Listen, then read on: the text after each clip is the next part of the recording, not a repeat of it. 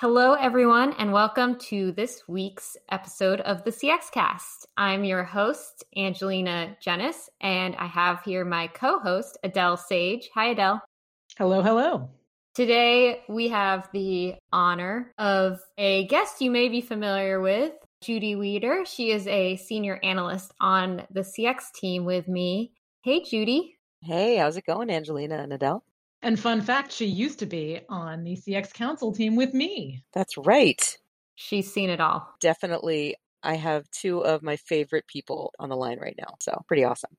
So, Judy, you're rolling out some reports right now that I may say are groundbreaking for our team because one of the big questions we get when folks are starting their CX practice or find themselves years into their CX practice, to be honest, is how do we set up prioritization? And you have a report on it. I do. It might be helpful to start with just the title of this report because it's not how to prioritize. It's actually the very first step, which is build a strong foundation for your CX prioritization. Can you talk about this title? The interesting thing when I was first asked to come on board and then write about prioritization and that that was going to be the thing was to go back over all of the research that we had done on prioritization and see what really needed to change about it. The thing that I had discovered from a lot of conversations that I'd had from when I was a council advisor with Adele was that there were a lot of people that were struggling with even the basics of prioritization. And so it was quite possible that where we were positioning things was almost a little bit ahead of where people actually were. And I wanted to make sure that I moved the goalposts to where they needed to be for where people are right now based on the conversations that I was having. What was also kind of amusing was that even though that was the very first thing that I was charged with doing, that ended up being something like the seventh report that I finally put out the door because all these other things were happening. But that gave me a chance to have more conversations with clients in the capacity of an analyst and hear from them what their challenges were and then bring that into all of my research interviews. So, what I was then able to do was take what I'd learned as an advisor of where people were take what I had read from what we had previously and also consider where our clients were now when they were talking with an analyst and really reframe the conversation. It has to start by grounding people in data because a lot of them were sort of coming in saying, All right, I have this list of things I want to do. So tell me, how do I figure out which one I'm going to do first? And I would actually back them up.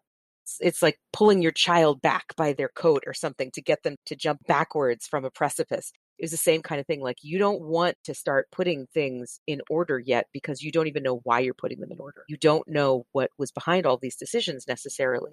And if you do, then great. But if you don't, then that's the first step. And so this report was really about making sure that those right foundations are there so that you're grounding the decisions that you're making in data and information and objective facts and not just based upon this is a thing that somebody thought would be a great thing to do.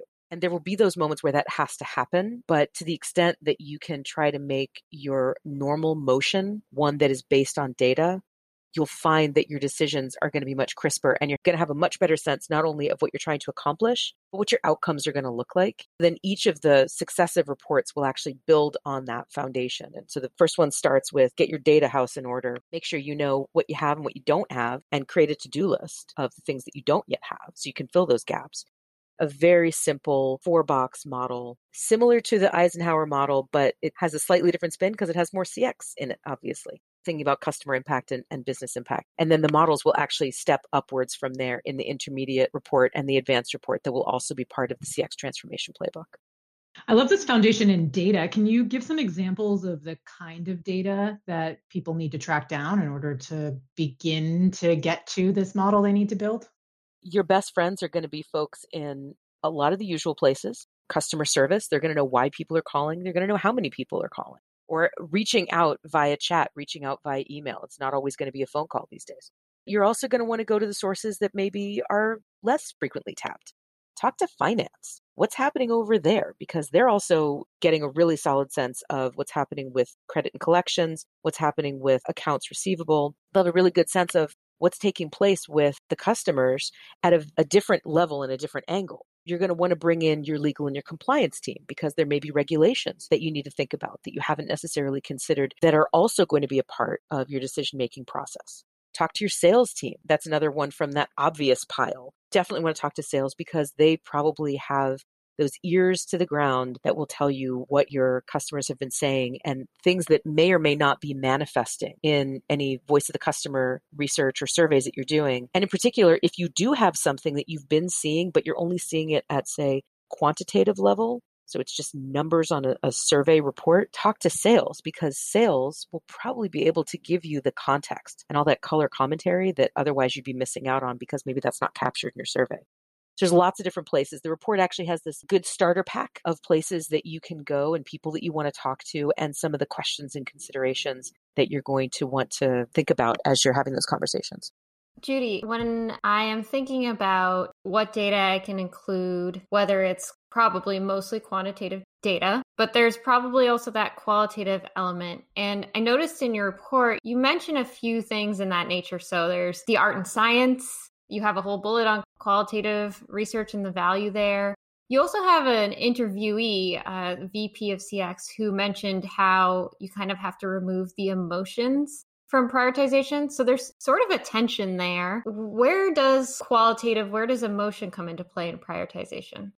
It's hard. I mean, we're dealing with people. These aren't computers that are making all these decisions yet until Skynet is firmly in place, we kind of have to assume that emotion's always going to be part of it because people are going to have their own things that they want to get done, their own goals, their own objectives, their pet projects, and the things that they believe are really important. Maybe because it's important to them personally, it's a passion of theirs, or it was important to someone who they report to, or somebody who's in their family or their set of friends. These are going to be the things that add emotion in. And it's okay to have that as part of it. Like as you're going through the process of prioritizing, you may find that there's something that isn't going to be super great for the customer, is going to be kind of low impact. But from a business standpoint, it's a really important thing to do because the business is trying to go in that direction. And it's the same kind of thing. You, you have to make this judgment of, well, do we really want to do that? And the answer is yes. Even with emotion, you still want to consider it, but you have to go into it eyes wide open and sort of understand why you're making the decisions you're making and what the consequences are. When it comes to qualitative versus quantitative, quantitative is great for removing a lot of emotion, but it also removes a lot of context because you're just looking at numbers on maybe a chart. And when you start looking at the qualitative, that's when the stories start to come out. I wasn't able to access care, and that led me to have to declare bankruptcy, or that delayed something that I needed to get. And that tugs on your heartstrings, and you have to consider those things because maybe that will be that last little bit that pushes something from a low impact or a maybe do to a higher impact and a must do. It's part of the conversation. You have to have it there, and every business has to sort of identify to what extent they want to and can include it in every conversation the thing with prioritization that I've been talking a lot about, because I've actually had a number of calls on this within the last few weeks, is that people don't always know why they want to make the decisions that they need to make. Right. And that's the really frustrating part. They know that they need to make decisions and they want to make the right ones, but they don't know how to make the right choices.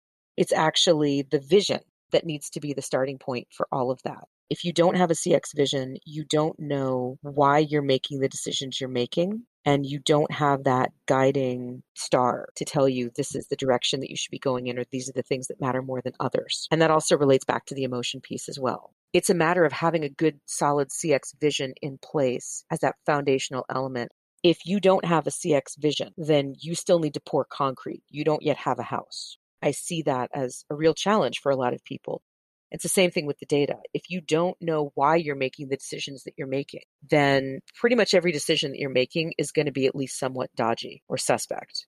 Why are you choosing that? Why is one thing better than another thing? Why should it be more important to do this other thing first? You have to know why.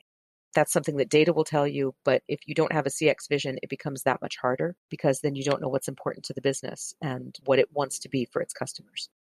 What about in organizations where they're already entrenched in a way of prioritizing that is maybe skewed towards business benefits over customer benefits? In that case, are we still starting from scratch? And can we follow the approaches you've outlined in this report, or is there a different approach that we need to take?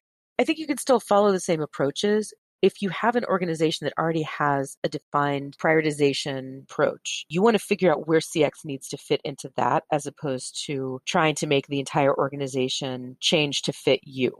It's just going to be more productive trying to become part of something that's existing and that people are already comfortable with and aware of and know how to deal with. But you're going to have to bring some value to the table. It can't just be, we want to do this because this is the thing that everybody should be thinking about. Customer experience is super important. It's like you're going out there and you're trying to tell everyone that they should just love everyone else. I mean, yes, of course, everyone should love everyone else. Everyone should be nice to other people. That's all great. We want customer experiences to be great, but there's a cost for all of that.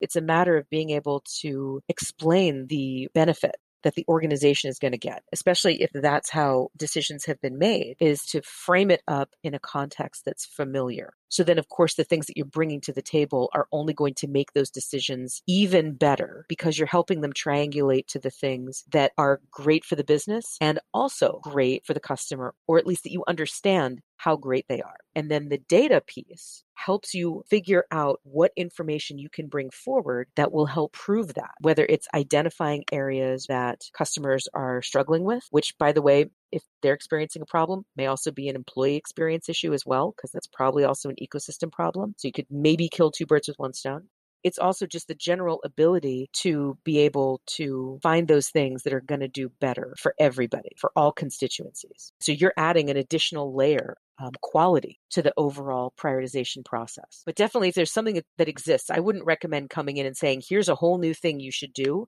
I recommend coming in with data that shows why certain things that are already on that list that they already have for the existing process would be even better scored or maybe not as well scored based upon what you know of what that means for the customer. And you're bringing in more valuable input that in general seems to be a far easier way of trying to engage. As you know from your own research on CX culture, Angelina, trying to get someone to change by simply saying, well, this is bad, so I'm just going to bring in some whole other new thing doesn't tend to work super well. And I think the same thing really goes for prioritization. No, I do believe that would get you shut down. Right.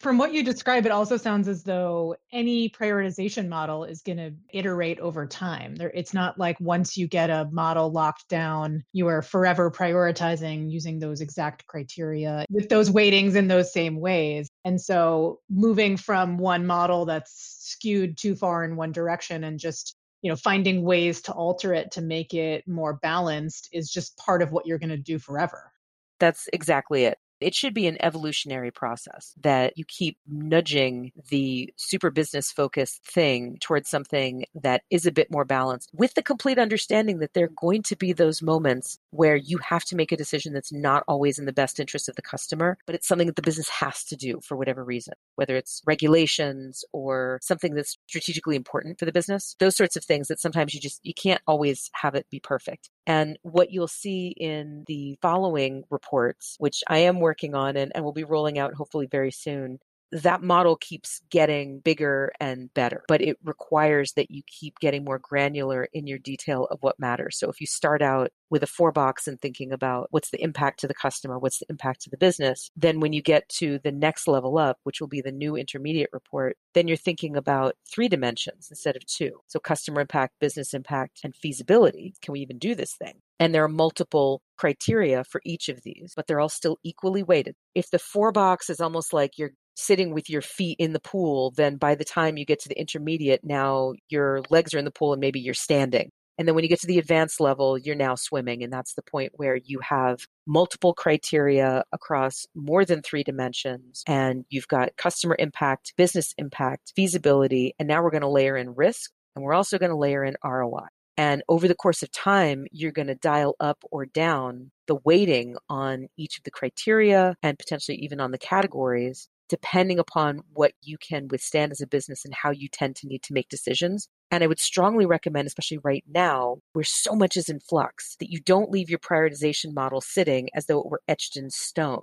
You should be reviewing it on average, no less than about twice a year in normal times. But I would certainly recommend right now, while we're going through a lot of disruptive change, to be reviewing your prioritization model about once every three months I'd spoken with a global manufacturer, um, an auto manufacturer earlier this year, who had told me that they were going through and looking at their model at least every three months because they kept adding in more criteria as they had to keep adjusting for COVID 19.